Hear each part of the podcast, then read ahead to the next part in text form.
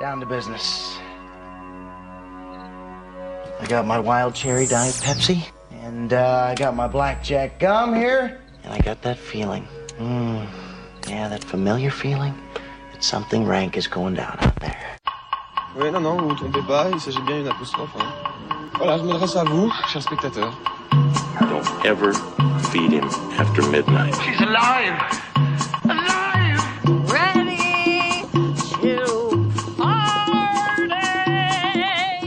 Sorry, Dave. I'm afraid I can't do that. I'm a man? Well, nobody's perfect. Qu'est-ce que c'est C'est pas quoi faire. Les acteurs sont à l'aise dans leur personnage, l'équipe est bien soudée, les problèmes personnels ne comptent plus, le cinéma règne. Vers l'infini Si Radio Campus Paris était le monde des sorciers, les chroniqueurs d'Extérieur en seraient les animaux fantastiques. Rares, magiques, précieux, mais pas toujours très jolis, ils ont des physiques de radio, mais un don surnaturel, celui de la parole.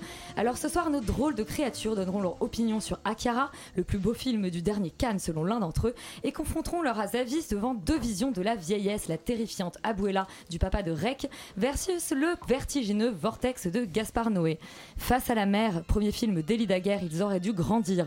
Face contre terre, en immersion au Mali, ils auraient pu mourir. Ce soir, nos chroniqueurs sont des sentinelles du bon goût et le rempart du mauvais. Pour vous, ils traverseront le temps comme les héros de This et l'espace, aux côtés de Céline Salette, héroïne d'Infinity, comme leur talent. Extérieur Nuit, c'est parti.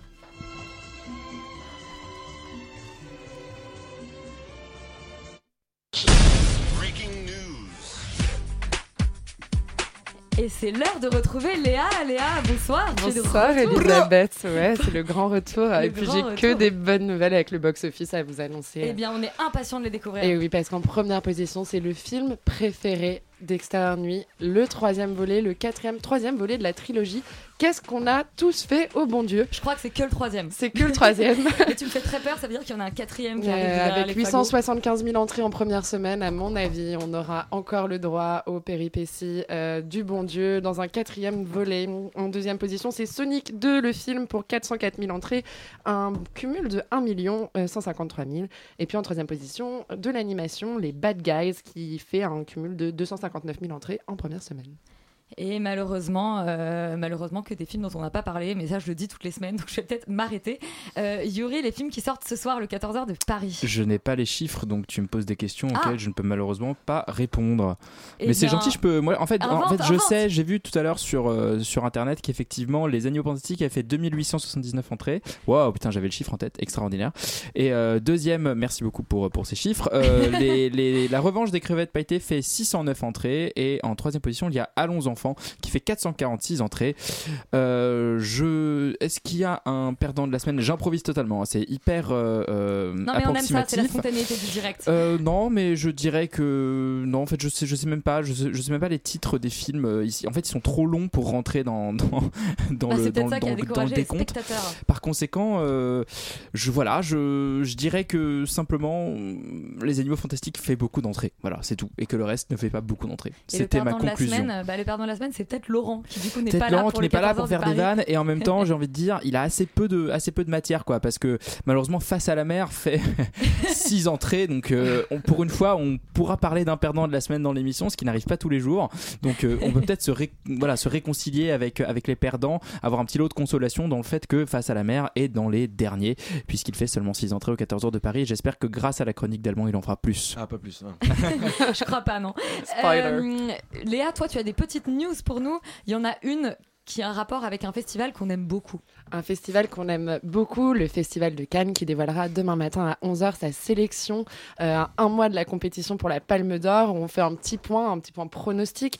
Euh, le festival, qui sera quand même un moment glamour sur la croisette, dont nous vous rendrons compte en direct. Euh, N'oublie pas pour autant la politique. Plus de 2000 films euh, ukrainiens, plus de 2000 films pardon, ont été soumis pour cette édition anniversaire. Je me disais, dis donc. Les délégations russes ne seront pas les bienvenues cette année du 17 au 28 mai, euh, à part des cinéastes euh, qui ont déjà euh, annoncé leur rupture euh, avec Poutine. On pense euh, ainsi à Kantemir Balagov, euh, le réalisateur de Tesnota, ou encore à un autre réalisateur russe qu'on aime beaucoup ici, Kirill Serebrennikov, euh, le réalisateur donc de Leto, qu'on avait encensé ici euh, à la radio. On avait Euh, un peu moins aimé son dernier film, sauf Fury. Ouais, côté ukrainien. J'ai pas aimé, j'ai dit que c'était. Tu l'as c'était une- défendu, Oui, Yuri. Personne défendu. personne n'a aimé, mais personne ne l'a attaqué. Ouais, voilà.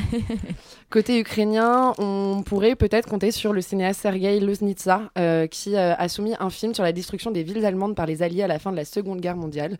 Euh, bon, ben voilà, on restera dans une sujet. thématique de guerre, mais des grands noms du cinéma sont bien sûr attendus. On espère David Cronenberg, qui reviendrait cette année avec un film de science-fiction horrifique, pour lequel il rallie quand même au casting Viggo Mortensen, Kristen Stewart et Léa Seydoux. On évoquait aussi le Suédois Ruben Östlund, qui avait remporté la Palme d'Or en 2017 avec The Square, et qui proposera cette année le fameux Triangle of Sadness. Toujours des titres assez euh, plombants quand même côté euh, suédois. Ou encore, bien sûr, l'ambitieux projet de Terence Malick sur la vie du Christ, avec euh, Mark Rylance dans le, le rôle de Satan. Euh, voilà. Côté français, côté français, on espère beaucoup euh, parmi les femmes, les réalisatrices Rebecca Zlotowski ou Alice Vinocourt, qui reviendront toutes les deux avec des films euh, avec Virginie Efira au casting, qui sera aussi euh, la maîtresse de cérémonie d'ouverture et de clôture cette année. Euh, on peut compter aussi peut-être sur Bong Joon-ho, le réalisateur euh, primé pour euh, Parasite, ou encore Park Chan-wook. Voilà, réponse en tout cas euh, demain matin à 11h, avec un pronostic sur qui serait le ou la présidente du jury. Les votes vont vers Penelope Cruz ou Marion Cotillard apparemment. Bah, Écoute, intéressant. Je dis, je voulais dire quelque chose, Yuri. Non, rien, je dis juste que ça va toujours être gênant parce que Frémo va oublier le titre des films et des réalisateurs. Et ça va être euh, Mais ça, c'est une bonne ça, séance de comme- popcorn. voilà, En tout cas, on sait déjà qu'il y aura. Top Gun et donc qu'il y aura Tom Cruise, mais pas en compétition officielle. Non, mais il montrera les marches comme d'habitude. Et tu as une mauvaise En jet. nouvelle à nous, à nous annoncer, il me semble, une nouvelle qui aurait peiné le cœur de Laurent, puisqu'il s'agit d'un d'un acteur de sa génération. Exactement, le comédien Michel Bouquet, géant du théâtre et du cinéma, est décédé euh, aujourd'hui à l'âge de 96 ans. C'est un monstre sacré qui disparaît. hein. Michel Bouquet, un comédien singulier, un amoureux des mots et des beaux textes, qui restera mm, en effet le inoubliable interprète de l'avare de Molière et le roi se meurt de Ionesco. Et on a donc une pensée émue pour euh, Laurent, qui n'est pas euh, parmi nous. Le premier film de la semaine dont on vous parle, c'est. J'ai cru qu'il dire qu'il est, est mort lui aussi, genre truc waouh. Écoute, Ok. euh, je suis peut-être pas au courant, mais j'espère pas. Euh, le premier film dont on vous parle cette semaine, c'est Les Animaux Fantastiques, les secrets de Dumbledore, encore et toujours réalisé par David Yates. Memory is everything. Without it, we are blind. Without it, we leave the fate of our world to chance. Yuri, moi je, je vais te le dire comme ça, sans, sans filtre, moi j'ai arrêté d'apprécier la, la saga euh, Harry Potter euh, au cinéma à partir du moment où David Yates a commencé à réaliser les films. Alors je, je serais, alors, je serais vraiment moins sévère que toi là-dessus. euh, mais en fait, voilà, ça va être un peu l'angle, moi, de, de ma chronique, parce que je trouve que le film n'a pas beaucoup d'intérêt en soi. Et donc, en fait, je le trouve plus intéressant à, à étudier dans, dans, dans ce qu'il représente, dans, justement dans la saga Harry Potter. On commence à parler comme dans les sagas Star Wars. Hein. Ouais, ouais, c'est mais un mauvais film et un bon Harry Potter. Non, non, non plus en fait. C'est-à-dire qu'en ce sens, la, la, la, la- l'affiche un peu mensongère parce qu'ils disent que la magie de Harry Potter est de retour, sauf qu'il n'y a pas Harry Potter, il n'y a pas vraiment de magie non plus dans ce film-là. Ça sent un peu le renfermé, c'est un petit peu fade. Euh, David Yates, ça fait longtemps qu'il a plus envie de faire ça, j'ai l'impression, mais il rempile parce qu'il y a des gros chèques à la clé et du coup, en fait, il est très très peu inspiré niveau mise en scène, très très peu inspiré niveau visuel. Euh, ce qui fait en fait le charme de beaucoup de films d'Harry Potter aussi, c'est le côté euh, bah, magique en fait. Et là, globalement, je trouve qu'il y a à part deux trois séquences un peu rigolotes, on est on est on est un peu, enfin, n'en a pas vraiment pour son argent. Euh, pour moi, le film a, en fait par rapport justement à ce que à ce que qu'il représente dans l'évolution de Harry Potter, il est assez comment dire assez euh, euh, révélateur de ce que Warner fait de la franchise en fait et de là où on en est en termes de franchise pour Harry Potter, c'est-à-dire qu'ils avaient tenté un pas de côté avec le premier film des Animaux Fantastiques que personnellement j'aime plutôt. Je trouve que c'est un c'est une belle expansion de l'univers d'Harry Potter. On va on va justement en fait c'est ça prenait un peu un un- sans, sans mauvais jeu de mots en chemin de traverse euh, pour euh, pour euh, pour explorer euh, pour explorer l'univers euh, il y avait un argument de en fait voilà Norbert Dragono va chasser des monstres c'est un peu Monster Hunter euh, dans le dans le monde de Harry Potter et en fait cet argument là il était super vendeur avec en toile de fond toujours le mal euh, qui lorgne le fascisme qui arrive avec Grindelwald. Et euh, moi j'avais beaucoup aimé cette approche là je la trouvais assez rafraîchissante c'était pas incroyable mais voilà c'était moi c'est un film au- auquel je prenais beaucoup de plaisir et qui justement qui élargissait le monde de Harry Potter. Et à partir du 2 ils ont décidé de dire bah en fait euh, non ce qui plaît aux fans c'est le fan service c'est la nostalgie c'est euh, il faut leur parler de trucs qu'on connaît. Alors on ramène Dumbledore on ramène Poudlard on ramène euh, tout tout, tout à, dans un terrain extrêmement connu. Et dès le deuxième épisode Norbert Dragono devient une sorte de comment dire de personnage secondaire de sa propre série de films. Et du coup Eddie Redmayne il est un peu là pour passer les plats. Et dans ce film là c'est une catastrophe de ce point de vue là c'est à dire qu'il est euh, totalement un personnage secondaire de ce propre film. Il est euh, Dumbledore a un plan. Comme d'habitude personne ne sait quel est le plan de Dumbledore. Tout le monde fait des trucs. Pendant une heure de film ils font des choses et, ils se, et même à un moment les personnages disent ouais ça sert à rien ce qu'on a fait non? Ouais. Et t'es genre bah oui mais du coup pourquoi on a passé une heure de film à faire des trucs qui ne servent à rien euh, Mads Mikkelsen qui joue un méchant et du coup en fait le, le film danse tout le temps sur deux tableaux il est le cul entre deux chaises il ne sait pas s'il veut faire une espèce de justement de bestiaire un peu amusant euh, qui, qui élargit le monde de Harry Potter ou en fait s'il veut donner toujours du grain à moudre à des fans qui sont contents de voir euh, un, un- descendant de Lestrange ou Minerva McGonagall jeune ou une histoire homosexuelle entre, entre, entre Dumbledore et, et Grindelwald. Si bien que les secrets de Dumbledore même par exemple le titre est extrêmement mensonger quels sont les secrets de Dumbledore à la fin du film? À part que euh, il était amoureux de Grindelwald aucun, il n'y a rien. Et du coup, le film est totalement euh, écrit comme ça au fil de la plume, avec, euh, avec malheureusement pas grand chose à sauver, pas grand chose à défendre. Et euh, pour moi, c'est vraiment dommage que, le, que, la, que la franchise prenne cette direction-là. Voilà, donc je pense que malheureusement, même si on aime Harry Potter, si on aime, si on aime cet univers-là, faut changer de réal, quoi, faut changer de scénariste, faut amener un peu de fraîcheur dans cette, dans cette chose-là, parce que moi je trouve que ça, ça c'est de la redite, c'est c'est- c'est du renfermé et ça n'apporte pas ce petit plus euh, d'émerveillement magique qu'on pourrait espérer attendre de ce film. Morgane, est-ce que tu rejoins euh, Yuri sur euh, cette analyse sans concession des animaux fantastiques, épisode 3 Bah, c'est-à-dire que, euh, en fait, effectivement, quand tu dis c'est une redite, c'est vrai. C'est-à-dire que Grindelwald, la différence entre Grindelwald et Voldemort n'existe pas. C'est-à-dire que tous les deux veulent détruire les Moldus. Si tant est Et- que là, on nous fait une espèce de plot politique comme quoi il se fait élire, mais en même temps il se fait choisir par un consortium Non, international de la magie dont on n'a jamais elle, entendu euh, parler avant. Enfin, c'est- En fait, elle ne fait que revisiter la Seconde Guerre mondiale depuis les Harry Potter. Sauf que dans Harry Potter, c'était euh, nouveau, c'était quelque chose qu'on connaissait pas. C'est-à-dire que euh, là, ce qu'elle raconte, c'est concrètement l'ascension d'Hitler. Euh, je veux dire, là, c'est un Allemand qui va être élu à la tête du ministère de tous les magiciens du monde. Et euh, ce sera un méchant allemand nazi euh, qui a tué, euh, qui veut détruire les moldus, etc. Donc, c'est et il y a toujours ce, un personnage, le protagoniste, qui tente de créer une résistance face à un monde qui devient fasciste. Donc euh, entre Harry Potter et ce volet-là des animaux fantastiques, il n'y a pas véritablement de différence. Euh, après, euh, en Bah, fait, elle prône toujours les de bonnes valeurs quelque part. Elle présente toujours un monde, euh, voilà, que comment comment les mécanismes du fascisme se mettent en place, mais c'est quelque chose qu'elle avait déjà fait dans Harry Potter, qu'elle à la refait différence ici. que là, euh, on n'a pas vraiment de protagoniste. Je trouve que Harry Potter, c'est un vrai protagoniste qu'on suit, euh, qui évolue. Et Norbert Dragono, là, à part passer les plats, enfin, ou les valises dans, dans son cas, qu'est-ce qui- à quoi il sert en fait? Ouais, voilà, c'est euh, et euh, au-delà de ça. Euh, voilà, elle prône toujours de très belles valeurs, l'amour, la résistance, la gentillesse, mais c'est c'est tellement des choses qu'on avait déjà vues dans Harry Potter que effectivement on est peut-être euh, même si en fait les, les valeurs sont bonnes et que le Mais constat est, est, est juste pavé de bonnes intentions, Morgane. et le, le constat est juste. Je pense que voilà, elle met euh, en parallèle notre époque et euh, ce qu'elle décrit dans ses films, et c'est pas inintéressant. Sauf que je pense que c'est quelque chose voilà qu'elle a déjà dit. Donc ça, c'est, ce sont des films qui radotent un peu en fait. Et les animaux fantastiques étaient le premier, en tout cas, n'était pas tout à fait sur ce sujet-là. Euh, il était euh, différent. Il parlait de l'Amérique, euh, il parlait de, de, comment. Enfin, ouais, c'était très différent en termes de sujet. Alors que là, voilà, c'est vraiment l'histoire d'un fascisme qui monte et comment une résistance se forme face à ce fascisme. Bon, eh bien, on espère que la saga Les Animaux Fantastiques retrouvera la magie des débuts d'Harry Potter. On change radicalement de registre pour partir, euh, j'allais dire à Cannes, mais pas du tout. mais un petit peu quand même pour toi, Alban. On écoute la bande-annonce de Akira.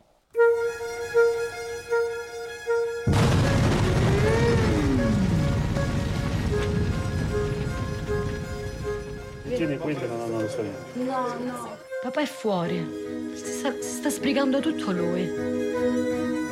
Mi hanno bruciato la macchina. Quella di mio papà. Alban, qu'est-ce que Akira raconte J'imagine que Chiara, c'est le nom de la jeune héroïne. Tout à fait, c'est le nom de la jeune héroïne qui est interprétée par Swami Rotolo, qui est son premier euh, film, je crois. Euh, c'est le troisième et dernier film d'un triptyque sur la côte calabraise du réalisateur italien euh, Jonas Carpignano, je crois. Donc il avait fait euh, Akiambra juste avant et Méditerranea, qui avait fait un petit peu plus de bruit il y a quelques années. Donc ça raconte l'histoire de cette jeune fille, euh, Chiara, qui se rencontre euh, au détour d'une fête d'anniversaire euh, qui dure quand même 20 minutes dans le film. Et rien que pour ça, j'ai trouvé ça très bien, mais on y, on reviendra. Elle se rend compte que son père est mêlé euh, à la mafia euh, locale et son père disparaît à la fin de cette fête d'anniversaire. Le but du film, c'est d'essayer, qu'elle va essayer de retrouver son père pour savoir si oui ou non il fait partie de la mafia locale. Alors, euh, si j'ai aimé ce film, c'est d'abord pour son actrice, pour son interprète, donc euh, Swami Rotolo, que du coup, forcément, je ne connaissais pas et que j'ai trouvé complètement éblouissante. Je trouve qu'elle a, elle a une force dans son jeu, une puissance, c'est aussi lié à l'écriture de son personnage, mais je trouve qu'elle a un vrai charisme et une vraie proposition. Et en même temps, je trouve qu'il y a énormément de tendresse dans la relation qu'elle peut entretenir avec son père, avec ses sœurs, avec ses amis, avec ses cousines, etc. Euh, moi, la Pareil, la côte calabraise, c'est pas un endroit que je connais énormément, je suis jamais allé, donc euh, euh, je trouvais ça vraiment agréable de découvrir des paysages euh, de côte en Italie que je connais pas et qui sont pour le coup assez pauvres, parce que la côte calabraise c'est une région assez pauvre de l'Italie, donc pour plein de raisons en fait, ce film m'a surpris lorsque je l'ai vu et je m'attendais pas du tout à ça. Par ailleurs, j'ai été assez euh, convaincu par l'image. Je trouve que la y a une, pellicule, pardon, qui a beaucoup de grains. Et je trouve que c'est esthétiquement, il y a des vrais portraits de ces acteurs et de ces actrices. Donc il y a des sortes de voilà, de, esthétiquement, ça m'a vraiment beaucoup touché. Et je trouve que c'est un film qui est sans concession parce que c'est un film qui dure deux heures, dont un tiers du film est composé de cette scène d'ouverture de fête d'anniversaire où il y a une sorte de montée en tension, de crescendo pour savoir si oui ou non son père est lié à la mafia locale. Et je trouve que la manière dont c'est fait, c'est tourné comme un thriller, mais en même temps, on n'a pas du tout le côté un petit peu méchant de la mafia, euh, la, jeune fille gentille qui essaye de sauver son père des griffes de la mafia. C'est beaucoup plus complexe que ça. Ça a un discours vraiment euh, euh, social en fait sur ce que c'est que la mafia sur les côtes calabraises. C'est-à-dire que en fait, c'est un job ni plus ni moins comme un autre. C'est juste que ça ramène des sous à la maison et qu'on est obligé d'être mêlé en fait à des histoires un petit peu louches pour pouvoir faire survivre sa famille, pour faire manger ses gosses, etc. Et il n'y a pas du tout le truc très manichéen. Il voilà, il y a une sorte de bon bah une fois qu'elle se rend compte que no spoil hein, mais que son père est, forcément lié à ça et ben en fait il y a une forme de résilience de sa part aussi une sorte de, vouloir avancer de l'avant de, s'extirper de ce monde là et voilà je trouve que c'est porté par une actrice qui est éblouissante. Et moi je, je vous encourage à voir ce film. Ça a été mon film coup de cœur à Cannes euh, l'été dernier. Coup de cœur partagé euh, par Solal. Euh, je sais pas si c'est un coup de cœur partagé, mais, euh, mais en tout cas, je- j'en dirais pas de mal parce que c'est un très bon film. Et moi, ce que je trouve particulièrement intéressant en fait dans, dans, dans la réalisation de ce film, dans Akira, c'est qu'en fait, il y a, y a un vrai choix du début jusqu'à la fin de, de point de vue. Et on n'en démord jamais, c'est-à-dire que euh, à partir de la première seconde du film jusqu'au début du générique, on ne quittera jamais le point de vue de Chiara à aucun moment. On n'en sait jamais plus qu'elle, jamais moins qu'elle. On est toujours collé à, à la mort de son épaule droite, quoi, tout le temps. Et ça, c'est vraiment intéressant parce que moi, je trouve justement que quand on aborde un, un film qui, qui, qui prend la forme d'un thriller, en fait, le fait de ne pas en savoir plus que le protagoniste, c'est un vrai point de vue parce que le principe du thriller et du suspense, c'est qu'on en sache soit plus, soit moins.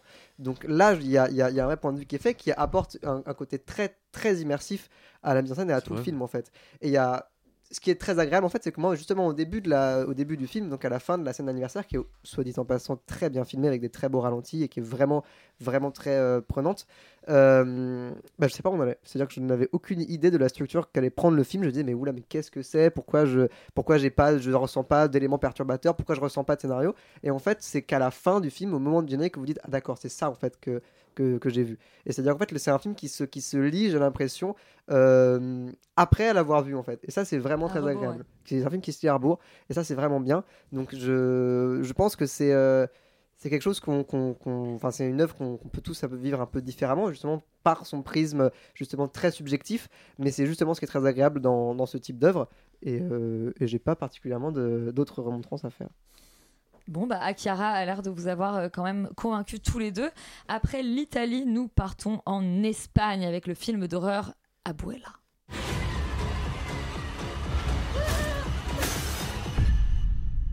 Grand-mère, j'arrête pas de t'appeler, mais tu prends pas mes appels. Je vais pas pouvoir aller à Madrid pour notre anniversaire.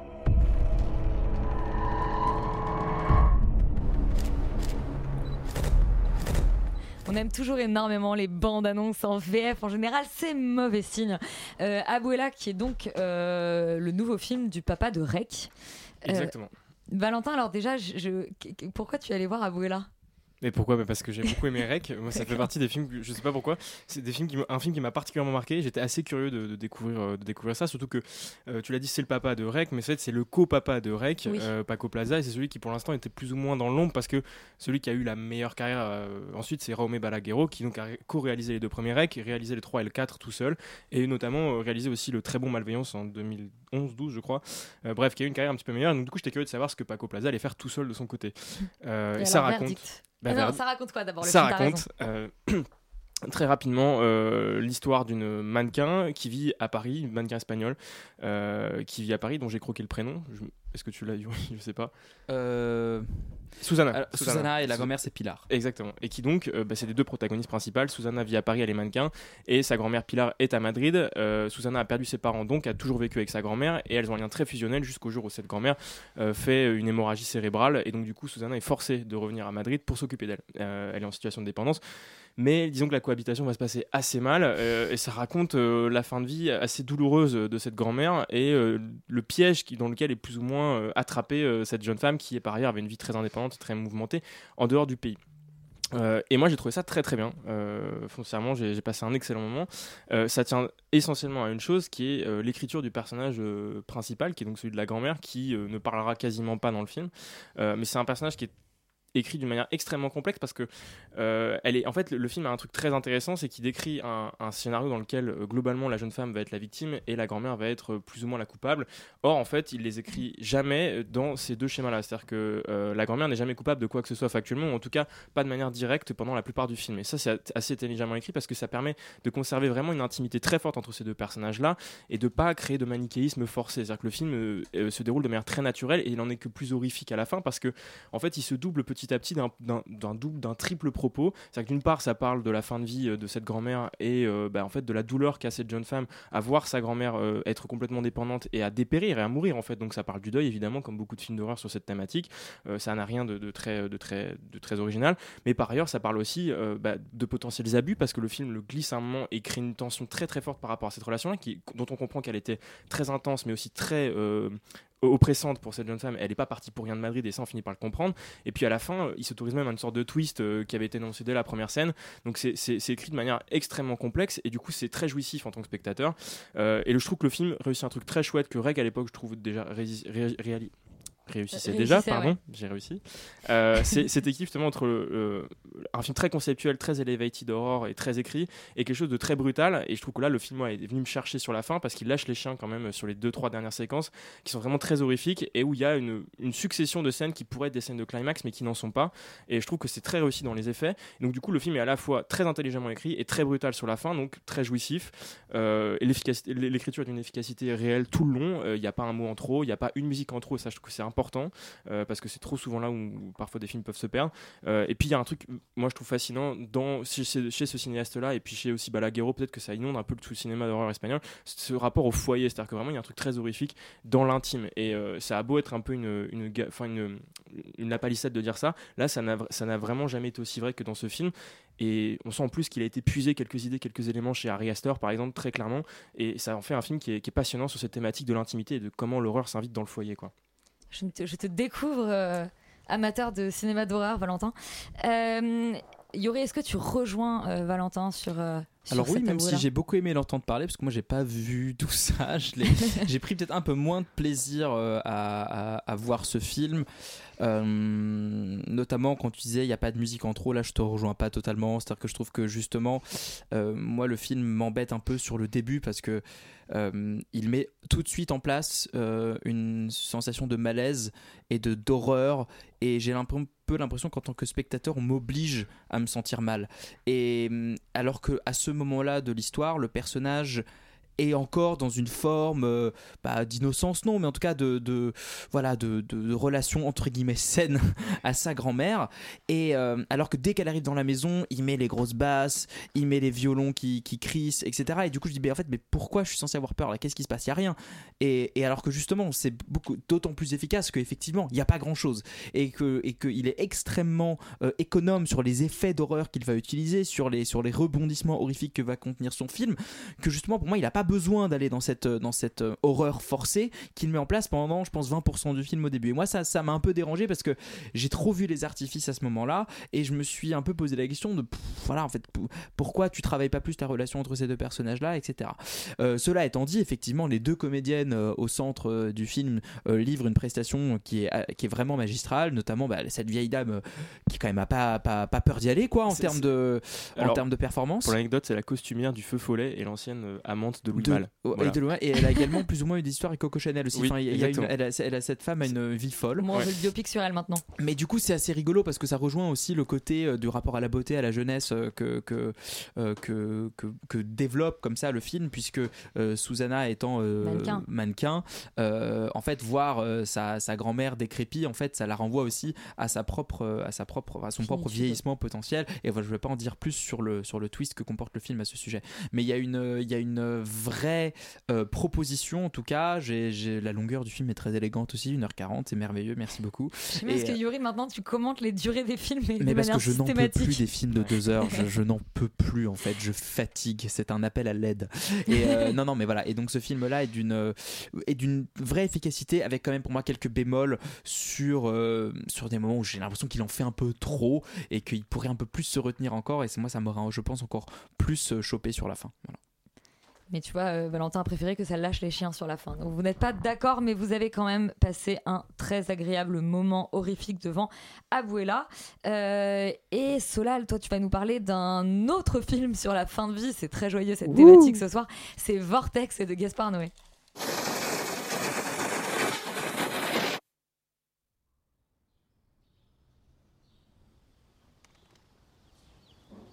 La, la vie est un rêve, non? La un rêve dans un rêve. On est bien peu de choses, et mon ami là-haut. Donc Vortex, Solal, c'est le nouveau film de Gaspard Noé en split screen. En split screen, veuille, parce que. euh, C'est-à-dire écran partagé pour les, les gens. pour les plus euh, bêtes d'entre nous. Oh. Non, je suis méchant. Tout le monde n'a pas fait des études de cinéma, Solal. Désolé, oui, je sais, j'entends, j'entends. Mais par contre, le réalisateur de Qu'est-ce qu'on a fait, mon Dieu, en a fait. voilà. Et ça, ça les m'étonne mêmes, les tous mêmes, les les mêmes que toi, je crois. Les mêmes que moi, tout à fait, les mêmes que toi Et aussi. que moi aussi. Voilà. C'est mais- pour ça qu'on est là.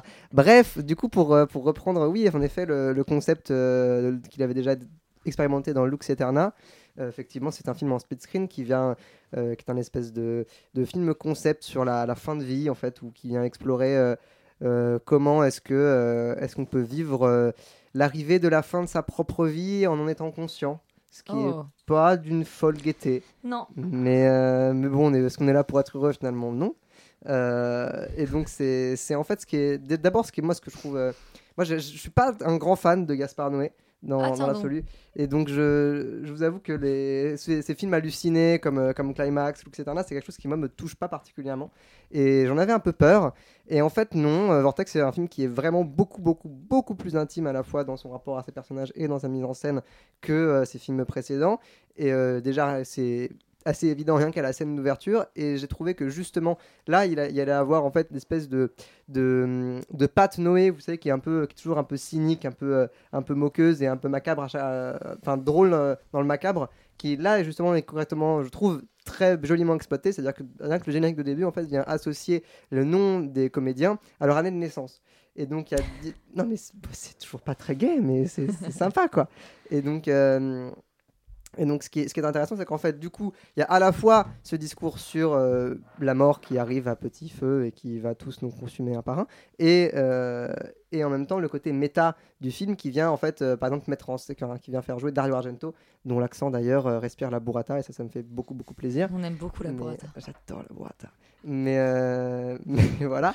Et donc, non, et donc le, le, si vous voulez, je, je trouve que pour une fois, le reproche que je ferai à Gaspard Noé d'habitude, pour une fois, l'artifice n'est pas gratuit, je trouve, et assez payant. C'est-à-dire que ici, le, le split screen, donc le fait que, que le film en fait se partage euh, en, deux, en deux points de vue euh, simultanés pendant tout le film, ce qui vous oblige à le voir deux fois, deux fois 2h15 pour voir d'abord la gauche et ensuite la droite. C'est comme ça.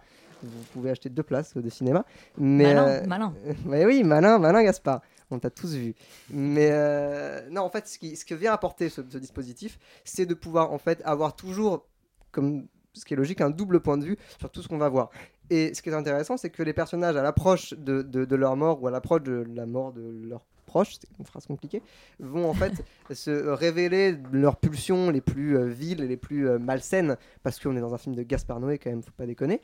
Et, euh, et ce qui est intéressant, c'est de pouvoir à la fois avoir un regard sur ce qu'est en train de vivre le personnage et, un autre regard déporté sur ce que ce qu'il fait vivre renvoie aux autres en fait, va générer chez l'autre. Et donc ça, c'est ce qui est particulièrement intéressant dans, dans cette mise en scène. Et en plus de ça, je trouve y, a- il y a une vraie du coup maîtrise en fait de, de, du décor en fait qui est un, décor parisien, un appartement parisien tout bête, mais, euh, mais voilà, et c'est un espèce de, si vous voulez, un espèce de amour de Haneke, mais en version euh, plus plus quoi, avec euh, beaucoup beaucoup d'artifices. Et donc, et donc c'est quelque chose qui, bon, faut, faut être en forme quoi. Vraiment, si, si vous allez pas bien, n'y allez pas. Évitez, peut-être aller, aller voir, euh, je sais pas, face à la mer. Non, c'est une blague, je suis, pardon. Fait au bon Dieu Voilà, fait? Voilà, exactement. Ou aller voir Mads Mikkelsen, il est au cinéma pendant deux heures, c'est cool. C'est toujours bien deux heures de Mads Mikkelsen. Mais, mais euh, Bah, Alors, euh, il- pour revenir à Matt Mikkelsen, il cachetonne quand même hein, dans, dans, dans ce film-là. Ah ouais. Il fait pas beaucoup, beaucoup d'efforts. Oui, mais c'est Mads Mikkelsen, donc on lui pardonne, c'est pas grave, il est beau, donc c'est c'est pas un souci.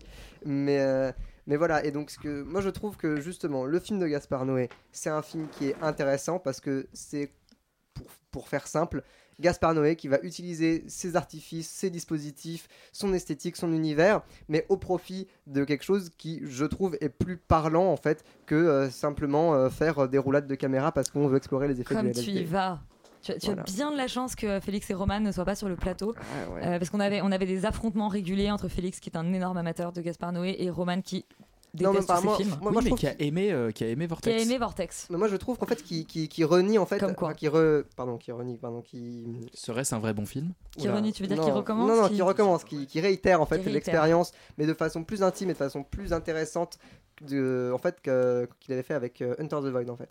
Justement où là je trouvais qu'il y avait un côté métaphysique et où sa mise en scène en fait et toute euh, où la, la panoplie en fait hallucinée de sa mise en scène pouvait porter un point de vue métaphysique. Là il renoue avec ça mais de façon beaucoup plus subtile et donc c'est vraiment intéressant à voir. Et donc tu nous recommandes d'aller voir Vortex non pas une mais deux fois pour voir le film en entier et pouvoir se concentrer d'abord à gauche Mais uniquement si vous et allez ensuite bien à droite et uniquement si vous êtes bien.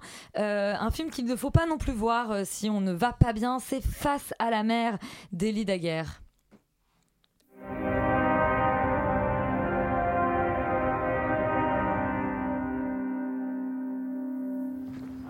شو قالت لك شيء؟ رجعت فاتت نامت شكلها تركت باريس بعد ما خبرتيني شو رجعك؟ Face à la mer, Alban, ce n'est pas le titre de Calogero et pas si, mais un film libanais qui était à la quinzaine des réalisateurs.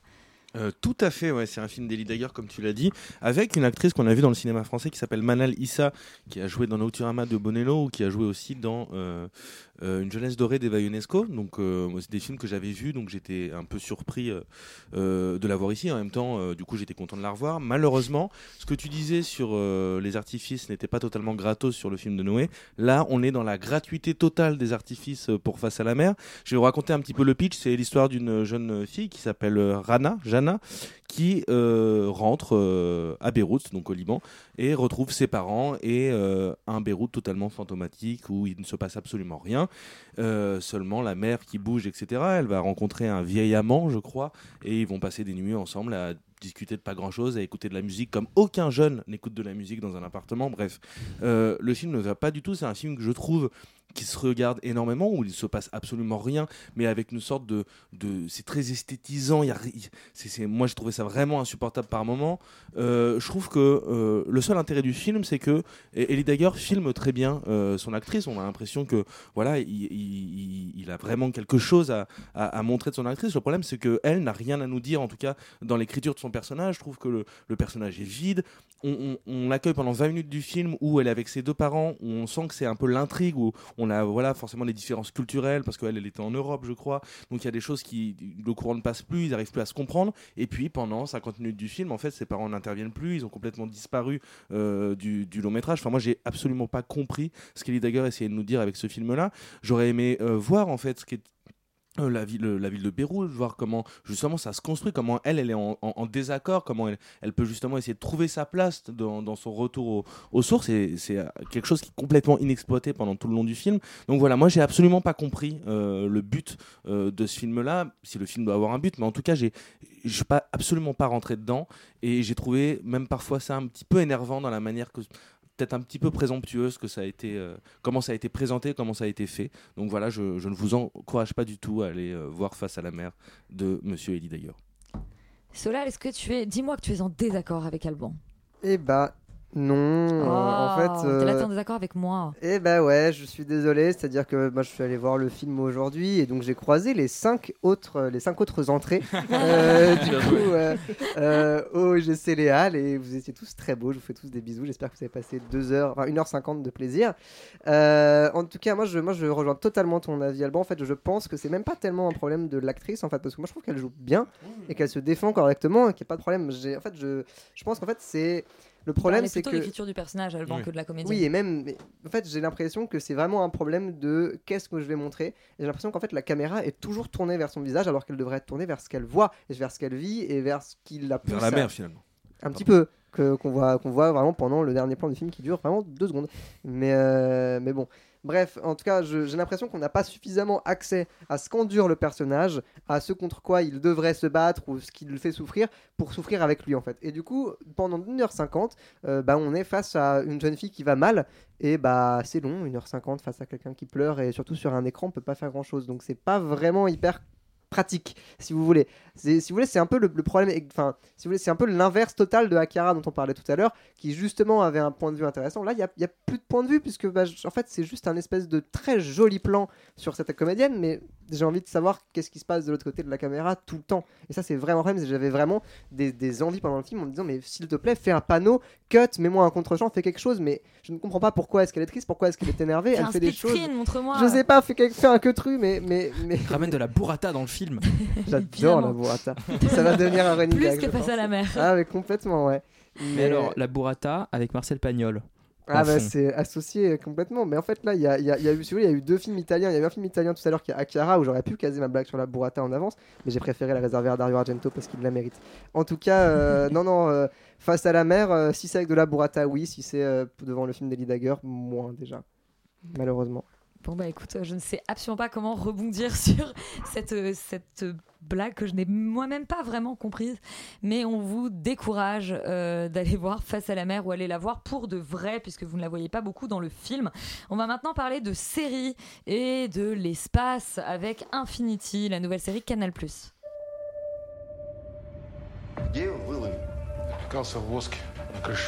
Ça a recommencé. Is it him? Anthony Kurtz is aboard the ISS. Still up there. There's nothing there. Friends are dead. They kept you from knowing that your fucking station is empty. They destroyed the whole station to cover the mess. We all saw the starlight images. People contact. So I guess I want to know. Morgan, cette nouvelle série sur Canal+, avec Céline Salette, qu'est-ce que ça nous raconte?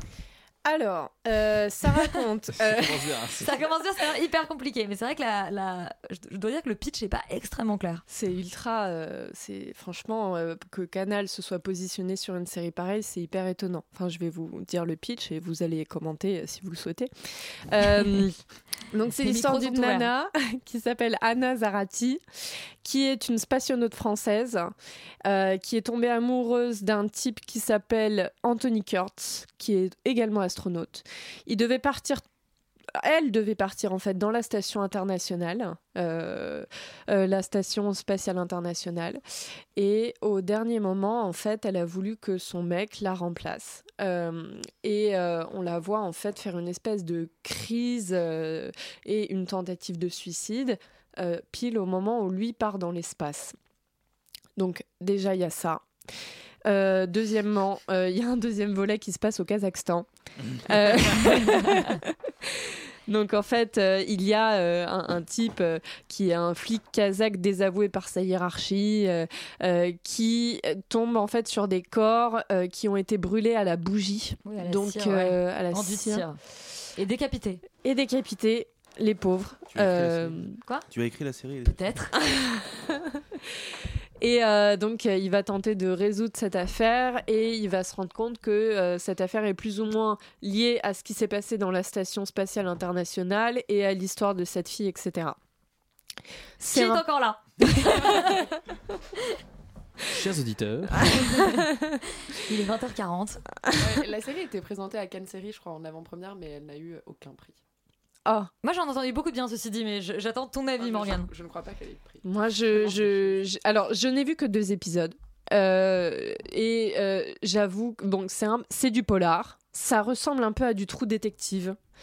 Euh, dans le sens où tu es dans un univers avec euh, euh, très. Euh, comment on dit, avec euh, des, des- des religions euh, euh, qui euh, seraient peut-être à l'origine des meurtres de ces, de, de ces gens qui sont euh, morts dans des morts euh, en Syrie, je sais même pas comment dire, enfin morts dans des bougies. En Syrie, En Syrie, oui. En Syrie. Et du coup, moi j'imagine un mec en ciré Ouais, jaune aussi, euh, en un Bretagne bre- sur une un plage. breton quoi. mort, vois, un il est mort de en- breton. Donc il y a un côté très très ésotérique euh, euh, et très what the fuck et le problème, bon l'immense problème euh, c'est que à mon sens au bout de deux épisodes tu ne sais toujours pas ce que va te raconter cette série. Euh, tu ne sais pas euh, quel va être l'objectif du personnage principal, euh, tu ne sais pas où ils vont et ça reste très nébuleux. Je pense qu'il y a un problème d'écriture, que c'est un problème d'écriture à la française, c'est-à-dire que tu sens que les créateurs de la série n'ont certainement pas statué en fait sur l'histoire qu'ils voulaient précisément raconter. Et ça donne un- une série qui est assez fumeuse, il me semble, euh, et qui est très, euh, euh, qui, voilà, qui aimerait ressembler un peu à, Drou- à True Detective, mais qui ne ressemble pas. Il y a tout un volet politique qui se passe entre l'Europe et la Russie, vu qu'on est dans la station spatiale internationale, il y a des Russes à l'intérieur de cette navette, il y a aussi des Européens. Tout ça se mélange, donc on et y a ce qui est euh, ce qui est assez marrant, c'est que quand tu regardes les deux premiers épisodes, il y a 50% de la série euh, où ils parlent russe, euh, ou en tout cas, c'est des Kazakhstan qui parlent russe, donc j'ai pas tout à fait reconnu l'accent russe, mais presque. Enfin, j'étais pas très bien sûre de, de ça, mais tu te dis comment Canal a pu se positionner sur une série aussi niche parce que euh, c'est très niche. euh, voilà, t'as 50% des personnages qui parlent en russe, euh, ça se passe au Kazakhstan, t'es entre la station spatiale et euh, des corps en Syrie. Euh, Et des Bretons. des Bretons. Ça Des crêpes. qu'ils se plantent quand même un peu sur leur, leur polar glauque. On, on se souvient quand même de Nox, c'était il y a- il y, a 5 ans, c'était Ouais, qui quand même assez catastrophique. C'était quand même assez cata, ouais. Euh, J'ai l'impression que c'est c'est une fenêtre de tir, justement, ce, ce polar thriller chelou euh, où ils sont pas forcément les plus performants. Ils sont bien meilleurs quand ils font du procédural comme Engrenage ou même le bureau C'est des pas, c'est pas du procédural l'engrenage. non, mais c'est du du procédural. dans- semi-bouclé. Ouais, mais dans, dans le, le concept de une enquête par saison avec des personnages récurrents qui vont revenir à chaque Vous fois. écoutez Chargé de développement, le podcast. là, là, là, en fait, en fait, j'avais presque l'impression qu'on qu'on aurait pu être plus proche d'un- d'un d'un bureau des légendes finalement. Bah euh, oui, sauf que le Bureau des légendes, il y a une vraie trajectoire de personnage qui est ultra définie. euh, euh, y C'est a- bien, quoi. Ouais, c'est hyper bien. Donc, euh, c'est-à-dire que tu sais où tu vas, le, le spectateur sait quelle est la question que pose la série. Là, devant Infinity, malheureusement, euh, la question euh, que pose la série est Une infinie. Elle C'est elle n'est pas vite répondue. Moi j'avais une question pour toi, euh, Morgane. Ouais. Euh, Vas-y. J'aime énormément euh, Céline Salette. Oui. Comment est-elle dans cette euh, série? Parce que ça faisait longtemps que j'ai pas vu au cinéma ni dans les séries. Bah, elle est bien, hein. elle est bien. Elle, a une, elle joue très bien la folle. hein. Enfin, non mais elle a, elle a, elle a un super euh, comédienne. elle a une maladie quoi. Et, euh, non, elle, elle est très très bien. Pour le coup, moi j'aime beaucoup Céline Salette aussi. Donc, euh, euh, Que j'avais découverte dans une série Canal qui était Les Revenants à l'époque. ah oui, La boucle est elle était bien hein, dans Les Revenants. On va maintenant s'intéresser à une série Orange, enfin OCS, mais Orange, on vous expliquera peut-être un peu plus. Enfin, non, je pense que vous vous en fichez un petit peu. C'est Sentinelle, bande-annonce.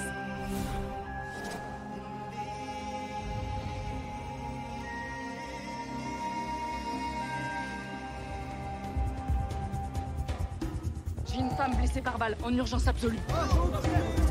Si on n'est pas ici pour aider les Maliens à faire régner le droit et la justice, qu'est-ce qu'on fout? Au Mali Alors, je vais essayer d'être très simple sur ce que je voulais dire euh, juste avant la bande-annonce. Euh, Sentinelle est une série en 52 minutes, format long, alors que jusqu'ici OCS faisait du format court. Non, sur l'opéra. Sauf on- l'opéra. Alors, et si je puis me permettre, les trois premiers épisodes font plutôt 35 que 52 minutes. Eh bien, malheureusement, ça devait faire du 52 au départ. Alors, tu vas nous expliquer, euh, Non, Yuri. mais là aussi, on est sur vraiment le, sur- on est du débat de fond. hein. Combien de temps ça Mm. dure? Est-ce que c'est du bouclé? Ce qu'on- peut dire, que c'est que c'est une série qui a été créée par euh, Thibaut Valtou, euh, euh, qui, est un, qui est un jeune auteur français, C'est et euh, Frédéric euh, Krivine, qui est notamment Un le créateur français aussi. qui est notamment le créateur de d'un village français. Voilà. Euh, tout ça est très français. Et on est donc euh, au sein de l'armée française au Mali. Euh, qui se euh, qui bon, qui fait des trucs hein, qui se bat officiellement contre le terrorisme. Euh, donc ça c'est le point de départ. Et malheureusement c'est un peu aussi le point d'arrivée. C'est à dire que globalement le, le pour moi moi j'ai vu les trois premiers épisodes de la série. En fait l'arène est super. C'est à dire que vraiment le, la réalisation et globalement la direction artistique montre très bien le quotidien des soldats au Mali dans des opérations dans des dans, fait, dans, dans- dans tout, dans tout ce qui se passe par contre quand la série essaye de faire de la fiction c'est extrêmement compliqué c'est-à-dire que euh, moi j'ai jamais vu un village français et je pense que cette série là ne me donnera pas envie de voir un village français C'est dommage Dans- parce que c'est vraiment bien. Ouais, c'est bien. français. dans le sens où euh, dans le sens où en fait la série n'a absolument rien à raconter sur les personnages qu'elle présente et donc en fait on a une espèce de galerie de personnages tous un peu clichés avec euh, la journaliste un peu naïve et un peu euh, qui, qui un peu qui fait chier le général parce que le général ne veut pas l'emmener en mission. Alors euh, ouais ouais pourquoi je peux pas faire de photos d'un assassinat? Genre bah pardon mais voilà. Je vais en reporter à ma hiérarchie mon rédacteur en chef va pas être content je vais tout dévoiler sur Mediapart. Bon d'accord. Et, donc globalement toute l'écriture est un petit peu comme ça et essaye d'instaurer comme ça des enjeux un peu bébêtes amenés de manière assez maladroite au sein d'un contexte qui lui est hyper intéressant. Et le, la série n'a rien à dire en fait sur ce contexte là et quand on regarde ça on se dit mais en fait euh, est-ce que tu pas mieux fait d'envoyer euh, je sais pas effectivement des mecs euh, embarqués avec l'opération Barkhane au Mali et faire un documentaire faire de belles images faire je sais pas une espèce de docu-fiction plus plus? Parce que là globalement il y a des il y a des flashbacks un peu gênants. Donc une des protagonistes qui doit qui est donc euh, la, la- chef de la brigade, euh, bah, elle, son enjeu, c'est que quand même, juste avant de partir au Mali, bah, elle est enceinte. Alors elle est enceinte, alors bah, elle veut pas avoir d'enfant parce qu'elle va partir au Mali, donc elle doit avorter. Alors elle va voir euh, une, euh, une médecin qui lui dit euh, Je vais te prescrire la pilule. Et t'as une espèce de, de, de, de, de- discussion un peu lunaire comme ça entre les deux personnages sur le fait d'avorter, de pas avorter, qui n'est absolument pas amené, pas du tout traité après. C'est posé là. Cette même médecin va, par amour pour un soldat, complètement, qu'on va dire, euh, trafiquer les résultats d'une autopsie qui mettrait en cause l'armée française. Enfin, t'as des espèces d'enjeux comme ça qui sont hyper artificiels, qui sont amenés de manière euh, euh, Un peu à la truelle. un peu à la truelle et qui en fait ne, ne, me permettent pas moi, au bout de trois épisodes, de me dire mais en fait je m'attache à ces personnages-là, j'ai envie de savoir ce qui leur arrive. Au contraire, je m'en fiche un peu parce que effectivement, bien que on va dire de, de manière esthétique, euh, c'est prenant, c'est bien fait, c'est assez, c'est assez joli. Bah, en fait, dans les faits, les personnages sont sous-écrits, euh, les intrigues euh, sont téléphonées, et, euh, et alors, alors, un autre problème, c'est que quand ils sont tous en uniforme de soldats, moi j'ai du mal à les différencier. Donc, euh, ça- Mais ça, c'est un problème que, que tu as généralement avec tous les films de guerre? Non, mais c'est un problème que j'ai généralement avec les films en fait. Moi, je suis Ah, pas, tu- j'ai- ouais, t'es j'ai- pas très je suis pas très physionomiste. Je, je, voilà, je, je, vois pas trop, je, je différencie pas les personnages. Non, mais c'est un peu pour rigoler, mais dans le sens, vra- parfois il y a vraiment en fait au début du, au début de la série, il y a plein, de- il y a, il y a- il y a notamment une grosse scène d'assaut dans le désert. Et comme on connaît pas bien les personnages et comme ils sont tous euh, dans le désert, euh, maquillés, emmitouflés dans, leur, dans leurs uniformes, en fait, il y en a un qui se fait buter, je sais pas lequel c'est. Donc c'est un pur problème comme ça. Ça de- limite l'empathie. euh, de dramaturgie et de mise en scène. Mais euh, bon, voilà, j'ai pas été euh, hyper conquis par les trois premiers épisodes de Sentinelle. Peut-être que ça s'améliore par la suite. Euh, je l'espère. je, Mais, mais je, tu, je le leur tu souhaite. tu n'en auras pas la curiosité. Je j'en aurais pas forcément la curiosité, non pas pas forcément. Même si je trouve en fait que le projet sur sur le papier en fait est hyper bien, hyper vendeur, c'est hyper intéressant. hyper de- ambitieux sur le C'est papier. hyper ambitieux sur le papier, c'est hyper intéressant d'aller se- d'aller s'intéresser au quotidien de ces soldats, mais au bout du troisième euh, soldat qui dit nous, nous combattons le terrorisme, d'accord, ok, armée de l'air approves this message. Euh, Enfin voilà, il y a un côté où, on se dit aussi que parfois euh, ça aurait mérité un petit peu plus de travail, de scénarisation simplement et de, de, de dramaturgie. Voilà. Bon, il y a je une- une hein, j'avoue que euh, je suis dans une. une déception assez amère devant euh, ces sentinelles.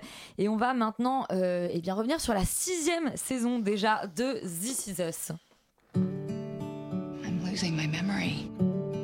Sometimes I think about what my very last memory will be before the candle goes out.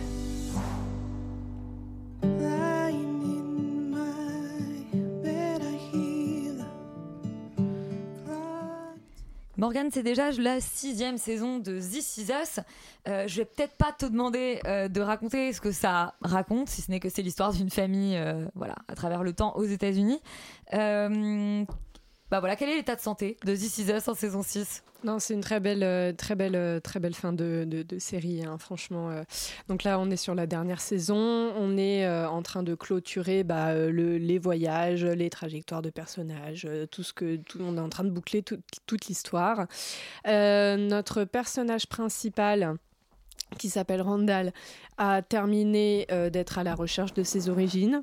Donc on est assez content parce que c'était fatigant. Il en a que- fallu du temps à Randall. il a fallu cinq saisons quand même. non, là, euh, du coup, en fait, on repart sur la sixième saison avec une dernière problématique de Randall qui est euh, son statut de sauveur euh, dont il doit s'en aller.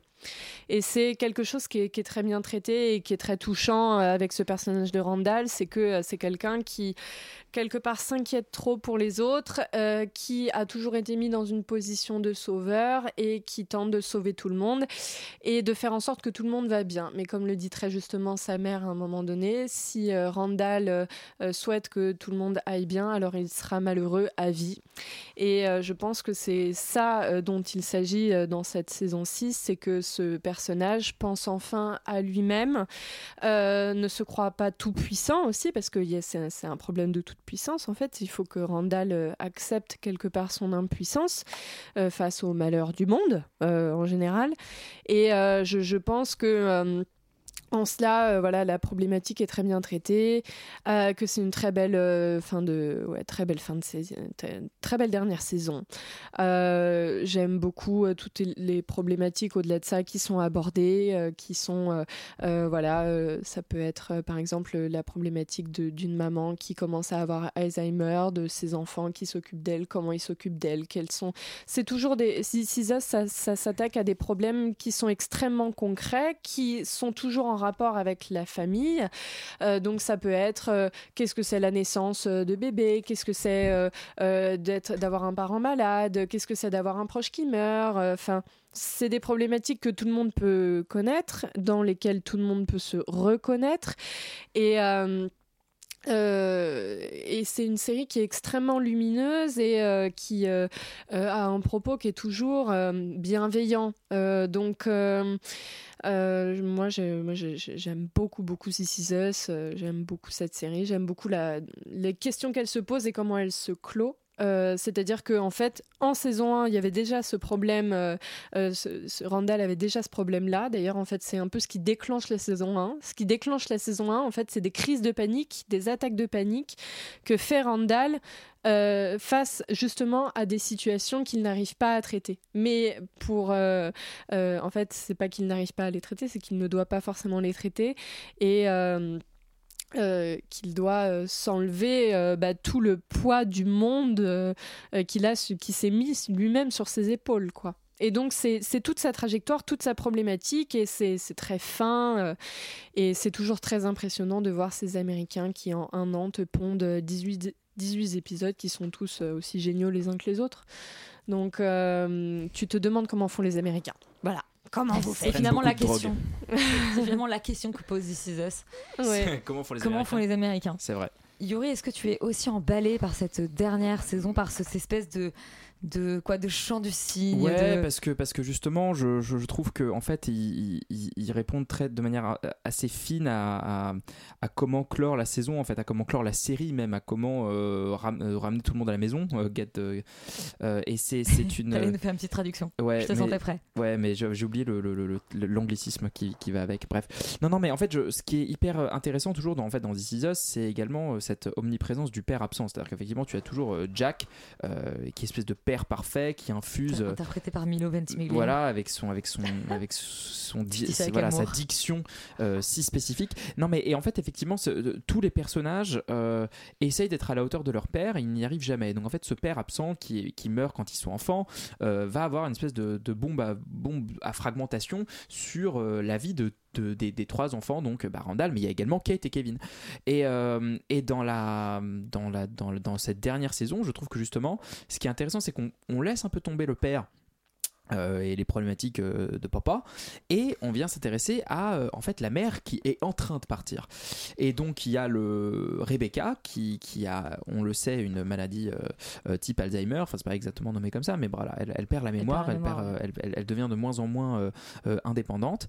Et en fait ça va confronter ces trois enfants ces- de cette famille qui ont été toujours confrontés à cette espèce d'idée idéale du père à laquelle ils, ils pouvaient jamais en fait qu'ils pouvaient jamais atteindre à, en fait leur mère qui est en train de partir. Et il y a un moment central en fait dans cette saison là de leur mère qui leur dit mais en fait je veux que vous fassiez en gros euh, tout ce que vous n'avez jamais osé faire. Je veux que vous viviez euh, en fait je veux pas je veux pas que vous vous demandiez euh, ce que vous devez faire pour moi ou pas. Et je veux pas être un poids pour vous. Et du coup il y a un truc qui est extrêmement émouvant extrêmement touchant dans, ce- à- dans cette justement dans cette dernière saison parce que voilà parce qu'effectivement Rebecca c'était toujours un peu un personnage un peu fonction quoi qui était toujours là quand il fallait et qui était un peu le pendant féminin de Jack. Mais là je trouve qu'il lui donne vraiment ses lettres de noblesse et qui travaille aussi beaucoup mieux et beaucoup, beaucoup plus la relation qu'elle a avec Kate avec sa fille et, euh, et donc bah, spoiler euh, ou pas je sais pas mais Kate et Toby euh, son mari ont des problèmes de couple dans cette série dans cette saison. Enfin c'est déjà annoncé dans la saison dernière hein, qu'ils vont qui qui vont pas finir ensemble. Bon voilà là c'est on, on- on explique comment ça arrive. Et justement ce, ce déclencheur de la mè- de, de, de la mère qui part et du, du coup en fait cette cette euh, voilà cette mort annoncée ce départ annoncé et la manière dont finalement ces trois enfants vont devoir se réinventer aussi par rapport à cette nouvelle absence. En fait c'est hyper bien traité hyper intelligent évidemment ce que vous voulez envelopper d'émotions de scènes cultes de de, de, répliques de rip de, de répliques qui font qui font pleurer dans les chaumières c'est c'est hyper bien c'est c'est exactement ce qu'il faut c'est du mélo comme on l'aime Euh, il y a y a vraiment euh, aucune euh, comment dire ça, ça ça retient pas ça retient pas les chiens comme dirait euh, Valentin. Valentin donc c'est une euh, pour moi, c'est une vraie, vraie réussite à la fois en termes de saison et en termes de clôture de série parce que c'est extrêmement compliqué à, réussir ce genre d'exercice. Et pour l'instant, en tout cas, euh, la série en est à 12 ou 13 épisodes. euh, ils vont vers les quelques derniers là. Et, euh, et on sent vraiment que.